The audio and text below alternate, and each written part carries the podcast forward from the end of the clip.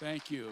Thank you very much, and thank you for honoring my family. Thank you. My brother Dan and his wife, knowing that I was coming, sent special greetings to all of you. They are in good health. Daniel will soon be 90 years young and continues to preach across America. He's an amazing man. And uh, we had uh, great parents, wonderful heritage. Mother, long after my father passed away, who served you here 18 years as a staff member, mother lived another 20 some years and she died at the age of 102. So I tell everyone, I tell everyone, you know what that means? means I'll be back. And so. And so I, I, thank you for honoring my mom and my dad. I had the privilege of slipping over this morning and talking to the people who, if I attended here, would be sitting over there with them because I'm from their age group, more or less. Uh, but uh, what a joy it was to see, see them and to share with them. We've lost several since I was here last, and our hearts remember them this morning. God so loved the world that he gave his only begotten Son, that whosoever believeth in him would not perish, but have everlasting life. I don't know how it all happened, but is it possible that God the Father called God the Son into the office? Think about it. And said, Jesus, the world needs a Savior and I'm sending you down to the earth to become the Savior of the world. So we pick up the story in Nazareth where Joseph meets Mary, takes her to be his wife, and from there down to Bethlehem. They return to Nazareth, where Joseph, the master carpenter, is building strip malls and condominiums and apartment buildings. And Joseph joins with the family for the next 30 years. But at the age of 30, Jesus began his ministry. And I find this so fascinating Jesus began his ministry at the age of 30. There were no iPhones, Samsung phones burning up. There was no internet, Facebook, TikTok, whatever that is, and all of these things today. All he had was a donkey and a camel. And he's going to tell the world, hello, I've come to be your Savior. So, what did Jesus do? What was his strategy? Jesus called to himself 12 disciples. And in the process, he formed the first Bible school of the Assemblies of God. Now, if this was a Baptist church, I would say of the Baptist church. But, but, but he had a three year curriculum, three year program, no campus, so wherever Jesus went, they went. He taught them from the prophets, he taught them how to pray, he taught them how to feed 5,000 with just a, a couple of loaves of bread. And we need that miracle again, ladies and gentlemen. He taught them how to walk on water. Now, Peter wasn't too good at that, but he taught them all of these wonderful things in three years' time. And in, in the midst of all of this, he taught them that he'd come to be the Savior of the world. They didn't fully understand that because they were hoping these who were part of the original cabinet, they were hoping that he would be the next ruler of the world. At that time, the Roman rule was as, was as vicious as ISIS is today. They could cut your head off without having a reason. And they were hoping that Jesus was going to become the ruler of the world. And no doubt they would be a part of all of that. Simon Peter was practicing with the sword, no doubt would become the next Secretary of, of Defense. He could take a sword and cut a guy's ear off just it was without even, and it was an amazing. But no, Jesus did not come to be the ruler of the world. He came to be the Savior of the world. And there's a big difference, ladies and gentlemen. That's why, though the disciples didn't understand, though Judas sold him for a bag of silver, though the others betrayed him at the close of his three year of his of his time with them though all of he allowed his captors to take him. They, tor- they tormented him. They whipped him like a like a beast of just like a beast uh, a piece of beef. They, they, they, planted a crown of thorns upon his brow. They, they pierced his side. And, and, and, and, and worst of all, they hung him between two thieves on the cross. But he knew why he had come. He'd come to be the Savior of the world, and he allowed them to do that, ladies and gentlemen. And there on the cross of Calvary, Jesus said these amazing things It is finished. I have paid it all. And I have good news this morning for Sound Life and for Tacoma and Seattle. And we know know that Seattle needs help. We have good news today for America and for the world. Our sins have been forgiven. Praise God. It's not by penance, it's not by communion, it's not by offerings, but it's by the precious blood of the Lord Jesus Christ. Hallelujah. We live again. Peter could no longer handle the guilt of what he had done. He had betrayed his friend and his Savior, Jesus. So on Easter morning, we call it, he went looking for Jesus three days after the resurrection. Where did they put him? And he found Jesus sitting outside of the borrowed tomb. Their eyes fastened on each other, and Jesus said to Peter, Go and tell the others. Peter knew where they were. He went and got the others. And he said, I've just seen Jesus. And He said, Peter, please don't do that to us. We saw him too for three years. It was wonderful. It was a great trip. Boy, he taught us a lot. But they put him on a cross. It's all over. No, you don't understand. It's not all over. He, he, we didn't understand. He came to be the Savior he died, but he arose again, and he's our living Lord today. Come with me. And they went with Peter and they met with Jesus. And Jesus said, Now here's the final assignment.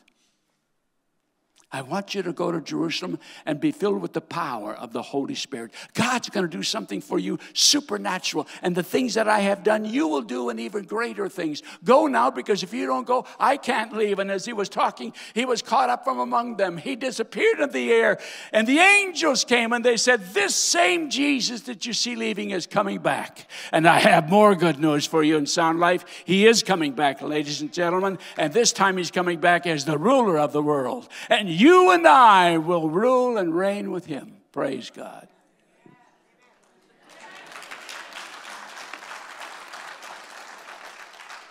I find, I find this fascinating. On the way to Jerusalem, they became evangelists. They started out 11, 10 rather. No, that what were there 11? They started, and now there's 120. How is, how wow, you talk about church growth, Pastor Caleb. This is amazing. They gathered together in Jerusalem. They had no upper room. We go to Jerusalem today, we go to the upper room. They didn't have an upper room, so they borrowed a second, up, second floor apartment by the day. I don't know what they So, so they got together, and, they, and 120 of them, 120, and they met, and they, they took care of a little bit of church business, and then they began to pray. Oh, God, whatever you have in mind, we're ready. Day two, oh, God, Oh, day three. Dear Day four, oh God. I think maybe on day five, somebody had a guitar and began to sing, Oh, how I love Jesus. Day six, day seven. But on the tenth day, sitting as you are, the Holy Spirit swept across that auditorium and impregnated everyone with the gift of the Holy Ghost as an expression of what was happening. They began to speak in other languages. We call it speaking in other tongues. And they gave a loud noise to Jesus and to God the Father. At that time in Jerusalem, it was feast time, and people gathered in from the surrounding area, and they heard this noise, and they heard these people speaking in their own languages. How can this be? This is this is. And Peter, Peter, this is the guy who just denied Jesus. This is the guy who said, "I never knew him." This is the guy three times said, "No, not me." Peter, full of the Holy Spirit, stood up and, being a Pentecostal preacher, began to preach. And he preached and he preached and he preached. You know what these Pentecostal preachers do? If they don't, they just keep on. And he preached and he preached preached. And when he finished preaching, 3,000 gave their hearts to Jesus Christ. And if you will come with me this morning, sir, I'll put you in a jumbo jet with all of your friends and I'll fly you around the world and I'll show you today one billion people who call Jesus Christ their Lord and Savior. How is this possible? Possible because of one thing trained leadership. It doesn't, it doesn't happen any other way. You can't just, say, well, we're going to, no, no, no, no. You have to train them. You got to train them. And so when Joyce and I in 1966 felt that God wanted us to go, I was called as a boy. I was born and raised in North Dakota, my daddy's church. And as a boy, when missionaries would come, I'd go up on the altar and God touched me. And God said, I want you to go. I knew what I was going to do all of my life.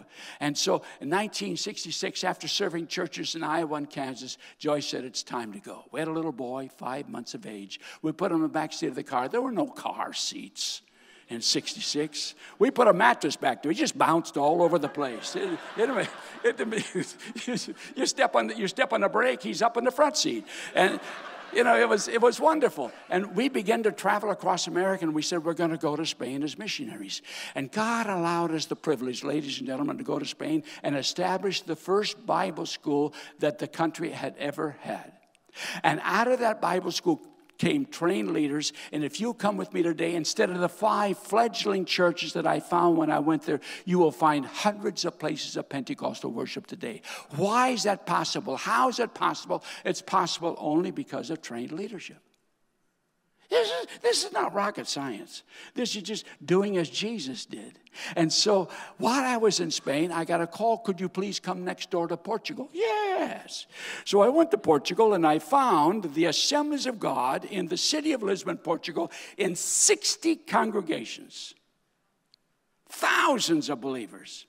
And they had three full time pastors going Sunday morning, Sunday afternoon, Sunday night, Monday, Tuesday, Wednesday, Thursday, Friday. Said, going and going and going. And so I said, they said to me, Would you please pray for workers? I'm praying, oh God, please send workers. One day I was back in Spain, and God said to me, What those people in Portugal need is a training center. Oh, I said, That's a brilliant idea. I went back to the Portuguese people and I said, It seems to me that you need to have a training center, train your finest, your brightest, and teach them to go out and fill these empty pulpits. Oh, they said, That's super. And we want you to come and build it and direct it for us. I said, No, I could never do that. In fact, Pastor Caleb, I have teachers at school who would have agreed with me on that one. So I, but, uh, but, but one day I was back in Spain after they had invited me to come to Portugal, and I was, I was praying about that. One day God said, Sam, I want you to go. And I said, I'll do it. I'll do it. So after nearly five years in Spain, with a couple of additional boys born, now we have three boys, must have been the water. Joyce and I came, and the first place we landed was right here in Seattle, Tacoma. Your people graciously took us in. My brother Dan was the pastor.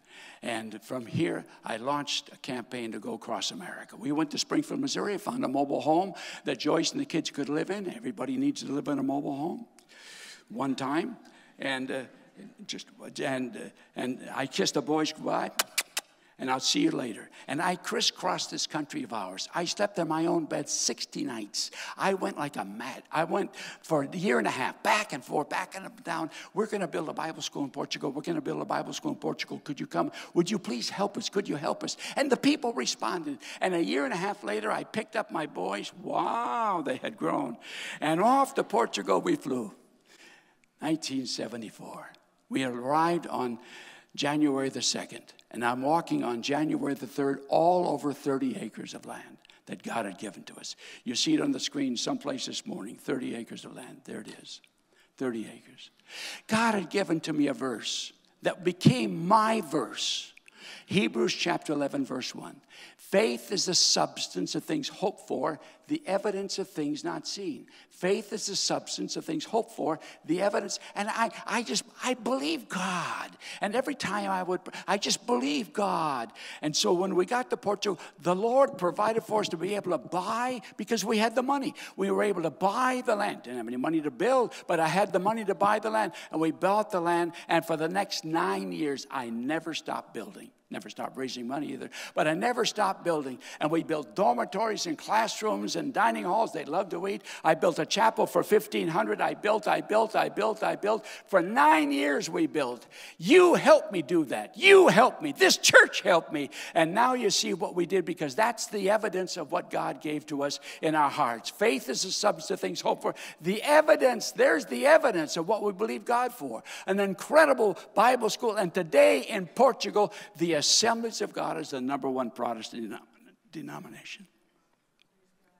Let me try it over here.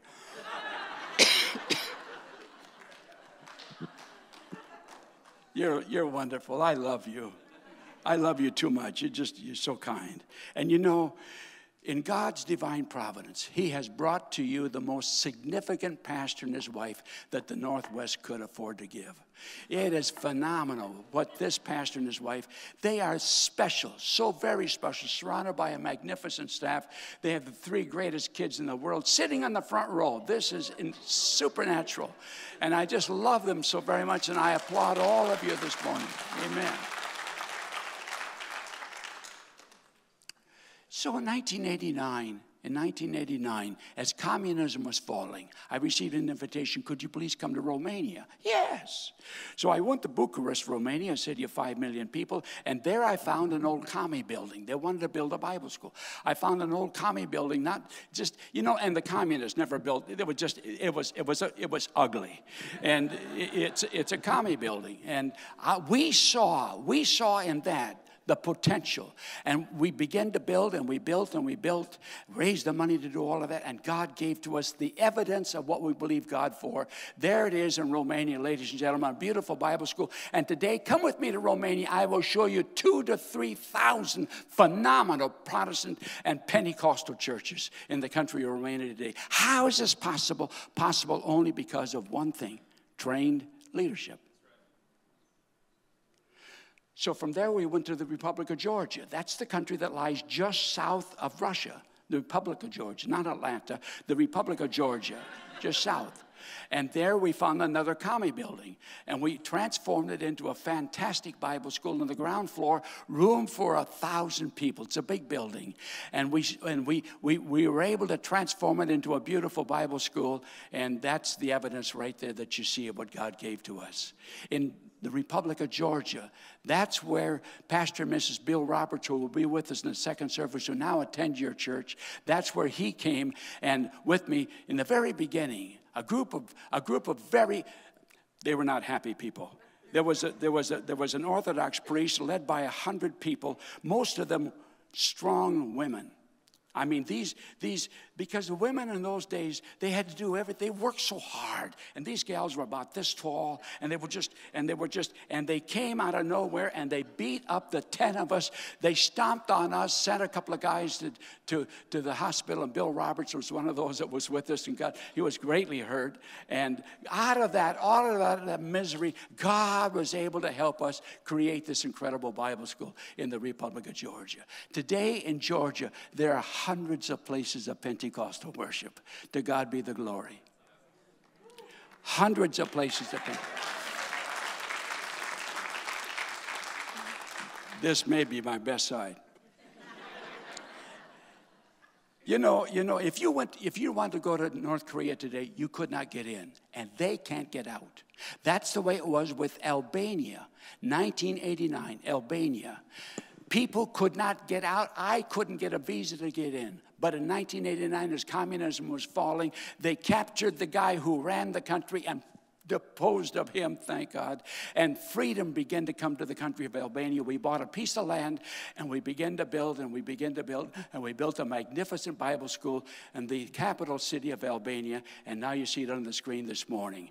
Today, across the Balkans, churches are being established because of the Bible school students taught and trained to go out from there and to establish churches. The same story can be told this morning of in Russia. In Russia, you see on the screen this morning a building that we helped to build in Russia. And the, the, the exciting thing about that is, for me, is that 300 students came out of that one building and they started 300 churches. That's the key, ladies and gentlemen, to church growth.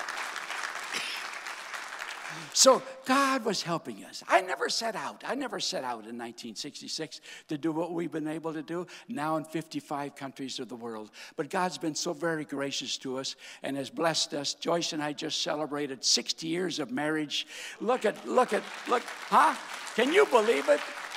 You, you look at me this morning and you say, How can it be such a young man, married all of those years? And of course, the, the answer is oil of Olay. Get it on early, get it on, keep it on. Some of you may not be any hope, but you can always try.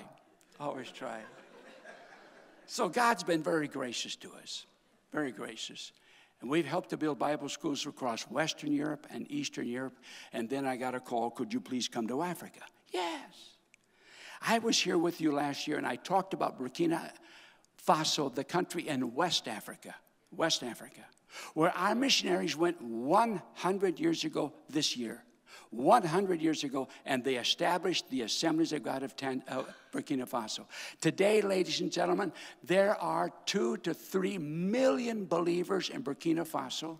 There are thousands and thousands of churches. There are seven Bible schools, the only place where I've ever been in my life where the male student brings his wife and his children and comes to the Bible school. And because of that, today on our seven Bible school campuses there, there are five to 6,000 students, wives, and children. And when I went there, this is what I found I found them living in grass huts. And I said, I think we can do better than this. So, uh, with, with, with the leadership, we devised a plan and we said, Oh, you got to go to the next picture because you'll love this. She's just as happy as can be. She's out there cooking. You see the stainless steel that she's refrigerator, and it's all right there in the picture. You got to imagine. And, and, but we devised, we devised, we devised for the students and their families a room nine by 15. Every male student who comes with his wife and children get a room 9 by 15. They sleep on the floor, they eat on the floor, they study on the floor. Just there's, there's just 9 by 15. And so I said to you last year, for $2,000, we could build one of those rooms. For $10,000, we could build five of them. That's cheaper than Cheryl Sheshed. And so, so it is. So, so we begin to, we begin to, and across, across all of Burkina Faso, we have built and built and built, and you helped me last year. In fact, last year you gave us over $85,000. You built dormitories. You helped me build three libraries. I built schools for these. On one of these campuses, there are over 2,000 students, wives, and kids. So the kids have to have a place to go to school, the children of the children. And so we built schools for them. It's just been, a, it's a, it's a, because the end result of these people going out and being trained is to plant more churches. I told you when I was here of the problem that the Muslims were giving them, how that they had come down from the north and how that they had killed hundreds of our people, decimated over a thousand of our churches. And I asked the general superintendent when I was there, What are you going to do? Because I'm, I'm talking to 60 deposed pastors. They had had to leave their churches. What are you going to do? And he said, I'll tell you what we're going to do. And he looked at all of them. We're going to take every one of them and we're going to go here and we're going to plant another church and we're going to plant a church and we're going to plant a church. Because he said, Jesus said, I will build my church and the gates of hell shall not prevail against it. Ladies and gentlemen, you can either go under or you can go over. You can go under or you can go over. You said, well, there's nothing we can do. Oh, yes, there is. With God, all things are possible. And you helped me to make it happen. And we have brought so much joy and so much happiness to all of this. You say, but Sam, how can they be happy uh, in a room 9 by 50? Go back to where they were. See, it's all, it's all relative. It's all relative. And they're so happy. And I wish that they could be here this morning and they could be dancing and singing for you and they're colorful. And so I'll just have to do it myself. But, but they, they would love to thank you for all that you've done for them to help make it possible. And so I say that to you this morning. Not only did we build dormitories and libraries and classrooms, but we've also just finished the beautiful seminary there Uh, in the outskirts of the city of Ouagadougou, the capital city. Ouagadougou, say that quickly. Ouagadougou, and there it is, the seminary building, and we're finishing right now the dormitory that will house the students that will go to that seminary. This is in a country today where, as I said to you, the Assemblies of God has become the number one Protestant denomination in the country. Now, we're not here, ladies and gentlemen, to, to, to talk about how great this is. I'm just giving it to you as an example of what you've been able to help us to accomplish. And so we thank God for that this morning. I lived in Minneapolis for 10 years. I've just moved to Knoxville, Tennessee, three years ago. Oh, it's so beautiful. Close to Dollywood. She calls me on a regular basis. Could you please come on over and have lunch? Just kidding. And, uh, but I lived in Minneapolis for 10 years. And I got a call one day from a man by the name of Barnabas. I had never met a Barnabas in my life. I mean, think about it. He said, My name is Barnabas. I said, Wow, who are you? He said, I'm the general superintendent of the Assemblies of God of Tanzania. Oh, I said, that Barnabas. Oh, wow. He said, I want to come and see you. Come along. So I got him a motel and a meal. We sat down together. And he said, We have a campaign right now to start 10,000 new churches in 10 years. I said, Dr. Barnabas, how are you going to do that? He said, No, no, no, no. It's how you and I are going to do that. I took the bait. I said, What do you have in mind? He said, Come with me. So when I could, I flew to Tanzania, to the capital city, Dodoma, and this is what I found. I found a dormitory that was begun. That was begun in 2007 by a church in Alabama. 2007, 2008 were not good years to us financially. And they never got back. And nothing had happened except the weeds coming up through the bricks. And I said, Devil, get behind us. I talked to Pastor Cal. I said, Cal, I need your help. Do you know what? Cal and Tina Carpenter were just there today. They just had the graduation service yesterday of 115 graduates on that campus. And I said, to, I said to Pastor Kell in Sound Life, I said, could you help me? And you people helped me, and you gave and you gave, and now you see the, not only the substance, but the evidence of what we believe God for. Then they said, then they, they said to me, could you please help us with our chapel? So I was with them in their chapel. It had room for about 150 people, legitimately. But they would put 300 in there. I mean, it just, and so I said, you need help? They said, yeah, we need help. That's why we asked if you could help us. I said, smart idea. So I said, what do you have in mind? So they said, could you build us? And so I can't explain to you fully. I really can't. But they had the steel fabricated for the new building in in, in Egypt. They shipped it up didn't have a problem like the West Coast. They shipped it up to Tanzania and brought it over in trucks, seven truckloads. And some way in the process, it got on steroids. And this little chapel grew and grew and grew, and now you see the 5,000 seat auditorium that we were able to help to build right on that campus, just 100 yards away from where the chapel was. And I went up on the last day, the, just as they were dedicating this, and from the balcony, I looked down and I took a picture, and that's all of the pastors dressed in white who are waiting for ordination. Because today, today, today in Tanzania, to, Today in Tanzania, they have planted 10,000 new churches. They completed their plan. They completed their plan. And today, going from 500,000 believers to two and a half million believers in the span of just 10 years. It's a miracle of what they have done, but the miracle is because of trained leadership. There's no other way to do this. Now there's seven campuses, and so we've helped this, this campus as well as several of the others. After we built that auditorium, then just last year, we were able to be there just before COVID slammed every one of us to our home homes and we cleaned the garage five times and redid all. Remember that? Remember that? Oh my, we got so much accomplished. And, and, and, and we were able to dedicate the 700 seat academic center on that campus. There's a student standing in front of the building, and now you see the building in a better picture from, taken from the drone camera, and happy to make it all possible on that, the major campus of what we've done. While we were there, we went all, way over in the corner of this 25 acre campus and we held hands and we had a groundbreaking service for the new seminary building. Last month, last month, we finished it completely. Five stories, the finest seminary on the entire continent of Africa for the glory of the Lord Jesus Christ. Why is this significant? Why is this significant? Significant, ladies and gentlemen, because now, after starting 10,000 new churches, they took a year off to evaluate what they had done, and then they started a new plan to plant 30,000 churches in 13 years. I said to Pastor Barnabas, How are you going to do this?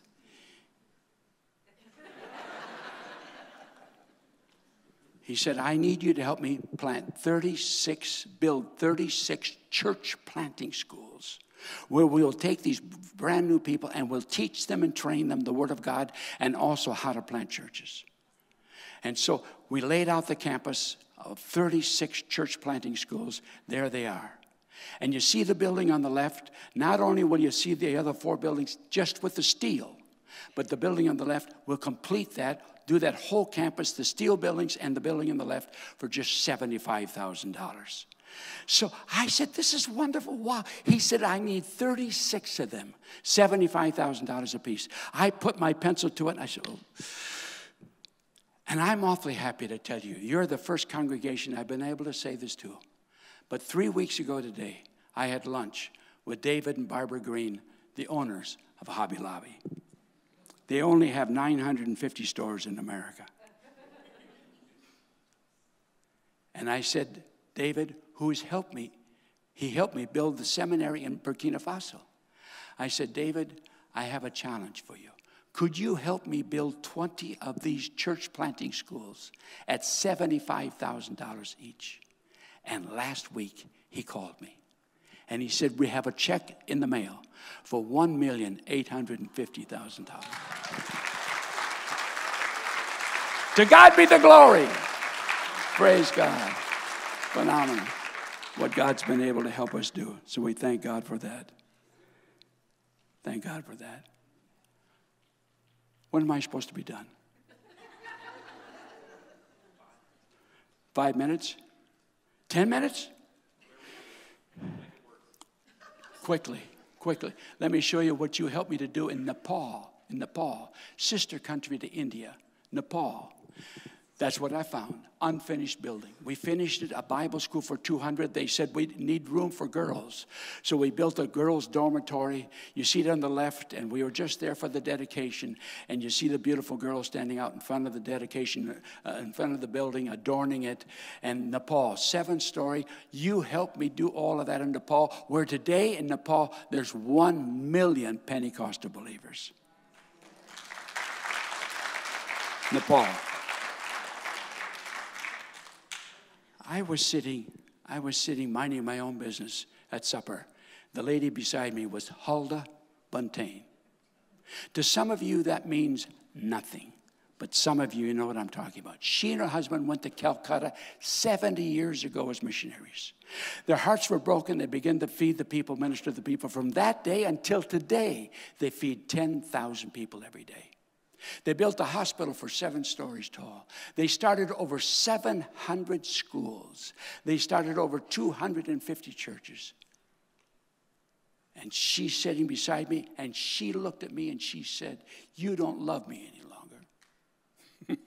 I said, but I wasn't laughing. I said, Huldah, how could you say that? She said, You've never been to India. Well, I said, You're right. I've been to Europe and Africa and Asia, but I never know. She said, Yeah, but there's only one of you. I said, Yeah, you're right.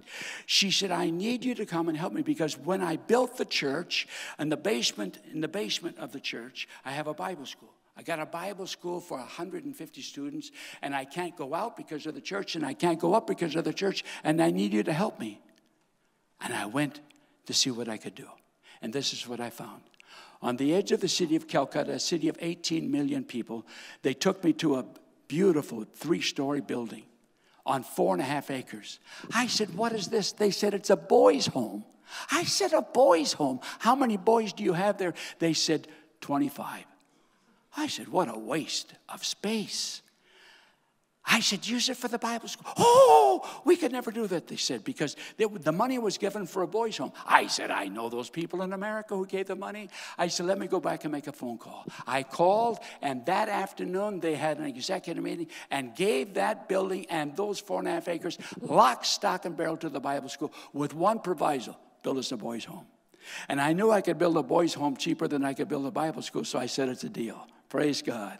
So we took possession of that, and I said, let's add another floor. So we added the fourth floor, this beautiful building. Now we got room for 200 students. We got, we got all the classes, all the dining hall, the, the library, everything is there. I said, see you later, bye bye. They said, no, don't go yet. They said, we need a girls' dormitory. I said, you got, no, they said, in our culture, we can't have the girls in the same building with the boys. Well, I said they'll get together sooner or later.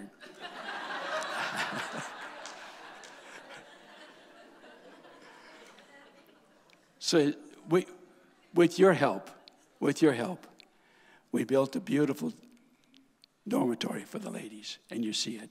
There it is. Three years ago, I was there with Huldah Buntain, who was 93 years young. Three years ago, and we dedicated that. Down the back alley. you see on the left, the administration, on the right, you see the girls' dormitory, and at the very end, the dining hall and that big tall building, that's the boys' home for 40 boys. We were faithful to our word. They have a magnificent campus now, the finest Bible school for all of North India. And I said, To God be the glory. This is phenomenal. I never heard from Huldah again. No reason to, I guess, except in April of this year, she reached out to me by email. She said, Are you still building Bible schools? I said, Yes. She said, I need your help. Up in East India, where Mark went and evangelized her husband, there are 500 churches and no Bible school. Write to Pastor Moses. I wrote to Pastor Moses. I said, "We, we, Huldah wants me to help you," and I, he sent me. So, so, so I write back to Huldah. I said, "Yes, we'll do it." So, so on May the 25th, I get this letter from Huldah.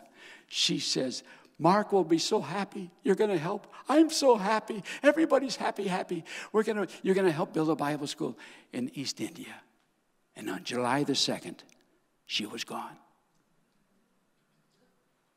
Up until the very last, ladies and gentlemen, she's helping her people in India build. And by then, Pastor Moses had told me what he needed. Needed four buildings classroom building, a library, two dormitories. And I'm awfully happy to tell you this morning, ladies and gentlemen, that the classroom building has already been funded. The chapel has already been funded. The dormitory for the women is only half funded because I saved half for you. and I know who's going to fund the last building. Why do we do this? We do it for only one reason.